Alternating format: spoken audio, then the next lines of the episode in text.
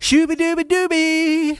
This again. Shabab dabab, scabab, skillet scat singing jazz hands. Oy.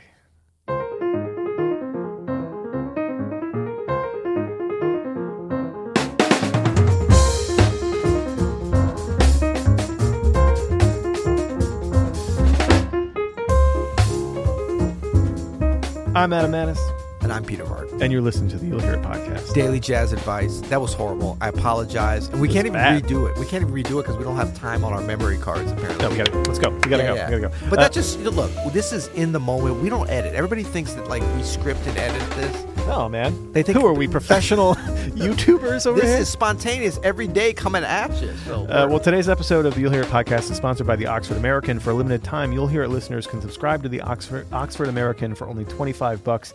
Visit oxfordamerican.org slash YHI to subscribe today.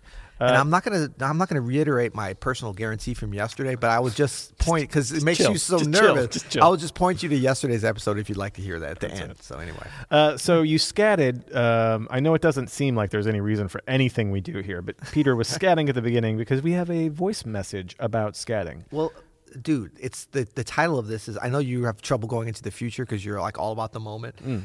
Everybody knows what this has to do because it's our four favorite scat singers. Oh, right. Okay. Sorry. Yeah. Uh, this comes from a speak pipe. You know, you can go to you'llhearit.com and leave us a speak pipe. That's a voice message on a tape. Could you could you make that sound any fussier I and, know, I know. and, and ridiculous? Uh, but you know what? This is, I'm going to shout out. This is from uh, Charles. Charles is an extremely gifted uh, drum transcriber. Oh, really? He just completed uh, the last transcriptions on Greg Hutchinson's Fundamentals of Jazz Oh. Drumming course. And I mean, he crushed it. Oh no, respect. I mean, what he did on that, I didn't know that could be done. I, I've never seen drum transcriptions like that. I mean, I'm talking about the different crash cymbals are on different lines. The the precision that he did it with, So, some of it was like solo. out of time soloing, Oh, and man. he like nailed the trans. and it's so good. respect, Even if man. you're not a drummer, just watch. It's it's like an artistic th- thing happening in the notation there. Anyway, uh, here's Charles's question. Okay. Scabadooby Dweeda. What's up, Peter? Adam, this is Charles in Atlanta. I'm curious to know who you guys' uh, favorite seven and a bonus scatters are. As always, the podcast is great. Keep up the fantastic work. Thanks. Well, Charles, that's a great question, but as we said, we don't have time for seven and a bonus. We're doing four so we're doing four today. Get what you pay for. All right. Uh, number one. Can I go with number one? Please do. Okay, Sarah Vaughan. Obviously, I mean, obviously, well, yeah. I love Sarah Vaughan. I love her improvisation, her scat singing. It's, it's almost like pulling it down to call it scat singing in a way. But I mean, such a complete musician from her.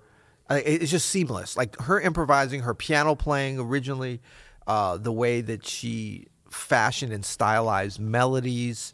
I mean, and then the way she would, I mean, and I always think back to that the great Clifford Brown, Sarah Vaughan recordings. You know, Lullaby of Birdland. Like her soloing is like spontaneous composition. Her scat singing, it's so uh, interesting and lyrical and harmonically and Yeah. melodically. Her sense of swing. I mean, just the complete package. And then obviously her voice is yeah, amazing. number one for a reason. Number Yeah. one in your heart. I mean, it's just like incredible, incredible soloist.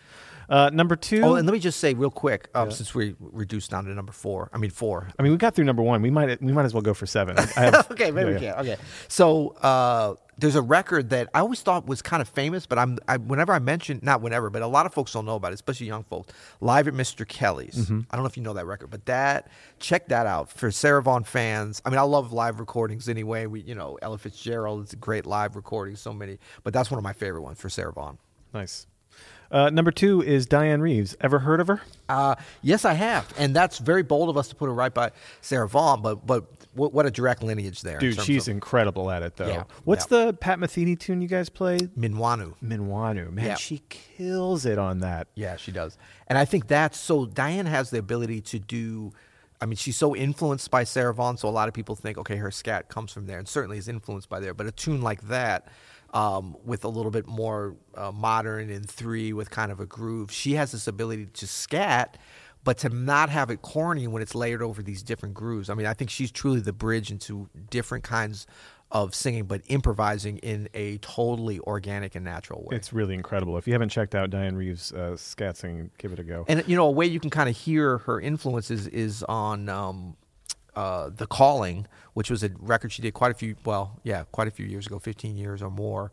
Uh, that's sort of an homage to Sarah Vaughan, and but but they really extend the arrangements and the stylistic things on there, Hmm. get into some of the kind of Brazilian Sarah Vaughan stuff, and she's always like improvising in a super interesting way. And then you know I've played with her a bunch of times, and people think like, well, there's certain tunes she likes to scat in a more traditional way, but even though she'll change up. Like like that's all I've done it probably 500 times with her, but she'll do it like occasionally she'll turn to me and be like, let's do it as a ballad, and That's she'll, awesome. she'll just start singing it like that, and she still improvises and scats, you know. keeping you on your toes, man. That, Yep. That's that's what it's all about. Yep. Uh, number three, I have Chet Baker. You know, not known really for even a, a singer, but man, he's scatting. It, what's a remarkable about it, it sounds just like his trumpet playing. Yeah. like it's it's very warm and earnest. And just the sweetest language. Very man. personalized. Uh, check out Chet Baker sings. Um, I think there will never be another you. Oh, I think yeah. that's the the, ch- Yeah. the scat solo that just kills me every single time. Yep. And it's just so like the way he sings melodies. It, I mean, like all these uh, great singers, but they're so seamless going into the improvisation. There's such a confidence um, and, and an understanding of the musicality, the lyricism that they you know have such an advantage of. Let's be honest, as Yeah. singers Yeah, yeah. Um, over improvisers. But then we get into an area of scat singing where we think, ah, the horn players have an advantage. But when you get to this this top level, not at all. Man, Um, okay, so number four, I'm going to go with uh, Ella Fitzgerald. Who? Ella Fitzgerald. So, referenced her earlier, you know, probably one of the most powerful improvisers as a singer, male or female, ever. Yeah. Uh, I mean, all these are powerful, but but her authority and conviction and ability, and uh, you think about all the great recordings. Um, one in particular comes to mind, uh, live in Rome with the Oscar Peterson trio, Yeah, yeah. where you know she really goes into some like scat that that kind that that she forgets the lyrics and just goes into some incredible improvising and uses it kind of to her advantage. She was of course great at that, but just hard, hard swing, melodic understanding, harmonic intricacies, and just like right down the middle in the in the groove, and then incredible voice on top of that. Of well, course. I mean that's that's the thing too is everybody else is playing a Baldwin and she's got a Fazioli. Exactly, exactly. But it's not like you know some people sit down at the Fazioli and the swing isn't. Oh, there, they you can't know? do it. Yeah, no, she had it all. She had it all. complete package. Uh, number five. Yep. Uh, St. Louis's own Clark Terry. Yeah. dude, underrated scat singer. This guy. I'm not even a real singer, but like, um, if you heard the Mumbles blues, Of course, oh, of course, God. yeah. so swinging, just like his playing again, like groovy, bluesy. I'm seeing a pattern here. Yeah, just like they sing the melody or play the horn, it's like you know. Yeah. Um, yeah, so I saw Clark Terry when I was, I remember when I was in high school and got to meet him when I was about 15, 14 years old. My dad took me down to the Majestic Hotel, uh, downtown St. Louis, and he was such a warm, like I went up and met him and he was so kind to me and like encouraging. And he sang a lot that night, I remember. It was kind of my first time seeing live scat singing. you know, Yeah, yeah, yeah. And I was like, wow. All right, number one, two, three, four, five, six. Well, hold on before we go Oh, sorry. If you haven't seen that movie on Netflix with Oh, Clark yeah. Terry, have you seen that? I haven't. What's great about that is there's is the the pianist. I forget the pianist's name. He's a really good young pianist, uh, but Clark Terry's basically just singing at him the whole time from Mm. his like hospital bed, like you know, like great jazz language, Yeah. singing, and the kid would repeat it.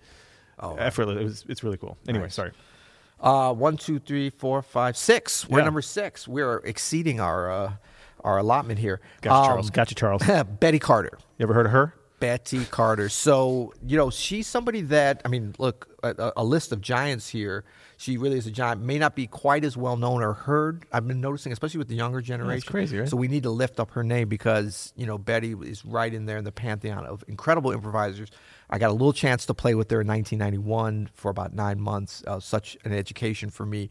But hearing her improv, like she was a true improviser because she always she she hated doing stuff the same way, but she liked doing the same repertoire. She had a big repertoire, Right. so it was so exciting because she had these very specific arrangements, but then she wanted it to just be. I remember she would tell us before she came out, like for the first tune, she's like, "Just play noise," and I was so terrified because I was like, "What do you mean?" She's like, "Just play something," and then she wanted it to be dramatic and like. You know, we try to do a groove. She's like, no, no, no, just play. Everybody on the, the whole tree. And then she'd come out and it forced us to kind of build up Yeah. something that we thought was sort of random, but we had to make some music. And then she would like lift up her arm and it would come down, and then we were right into the groove, like swinging, like bam, bang. And but she understood like the drama of the music, and it was the same way she would improvise and the same way she would scat. It wasn't just, I mean, yeah, she knew the changes and all that, but it was like, how do you create something? She was always about creating something. Oh, that's awesome, man. Yeah, All right, so number seven, yeah. our final, and this is the uh, the father of all of it. And that's Louis Armstrong. That's right. Yeah. Yeah. I mean, you know, uh, can can you separate? I mean, can you separate any of these great horn players from their scat singing? No, and especially not Louis Armstrong. And I mean, I was just thinking, I'm like, I have to remember what was a singing solo and what was a trumpet solo. Like They're all- I, literally can't remember which is which. It's you the know? same language, almost the same. Well, not the same tone because his voice was so gravelly, but Yeah. you you you, lo- you lose track. It's so true. Yeah. And then he was great at like singing melodies and scatting at the same time. you know, I mean, a lot of these people did that sometimes, but I mean, him, it was totally seamless. It was never like sing the melody and then go to the solo. Oh, man. It was all part of the same thing. Some of my favorite moments are uh, are on that uh, Louis and Ella record with Oscar Peterson trio. Yeah. and just like Ella's singing the melody, and he's coming in on Oh. these counter melodies underneath. it. sax player Oh, It's yeah. just perfect. Yeah. Yeah. And Charles, we have a bonus. oh, we're going bonus. We have a bonus for you, Who's the bonus? George Benson. Oh, come on now. Now we covered him like in, in players that sing because his most of his scatting is done with the guitar, but Yep. he also just is a straight up great singer who can scat. singer. Yeah, great improviser, great singer, uh, great guy, super funny, super kind. And Did uh, we just uh, under promise, over deliver on this? I think we, We, did. we did. Well, it's Friday. It's Hump Day, so you know we got to do it like this. It's not like us, Is it Hump Day? dude. Hump Day is Wednesday. Oh, I thought it was like the bridge between the week and the weekend. Oh, Hump God. Day. this guy, this guy's never had a real job in his life. That's not true. Well, next week we might talk about my days as a busboy. It's at the uh, it's at the Pasta House Company. Come on. What was it called? Pas- Pasta House. Yeah, Pasta House, yeah.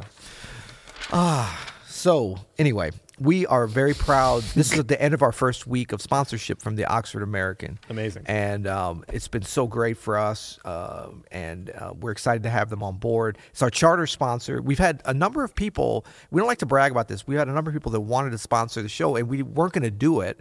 And the reason when we were approached from Oxford American is because we love them so much. Yeah. It was so easy. Free T-shirt helped as well, uh, but I've been a reader. My family's been for years, and so I kind of grew up around it, and um, even been to their venue. I was telling you about it, uh, South on Main in, in Little Rock. Next time you're Yeah, there or yeah, yeah. anybody's there, stop in there. Amazing restaurant, great venue, incredible programming in a very historic um, downtown right by the river in Little Rock there. So I mean, Oxford American is like they're into a lot of different things. The, the centerpiece of it is the magazine, and we'd encourage folks to go to uh, oxfordamerican.org uh, slash YHI for a very special offer for your first year of membership. You will not be disappointed. Uh, reference back to Wednesdays. I'm not allowed to say it, but we have a personal guarantee that you will enjoy it. So check out Wednesday. Um, but uh, the Southern music issue with no, uh, of North Carolina is just. I mean, I, I, little tears came up my reading some of this because there's so much just just deep spirited stuff uh, that is is right down our alley, and I think will be for a lot of. I mean, this listeners. music doesn't exist in a vacuum, and to like get all all the perspectives of the culture where this music comes from is, I think, invaluable. And Yeah. it's a great resource. So Absolutely. Thank you, So- Oxford American. We uh, look forward to a long, fruitful relationship with the Oxford American, and we hope everybody has a wonderful weekend. And until next week, Let's get some lunch. Oh, you'll hear it.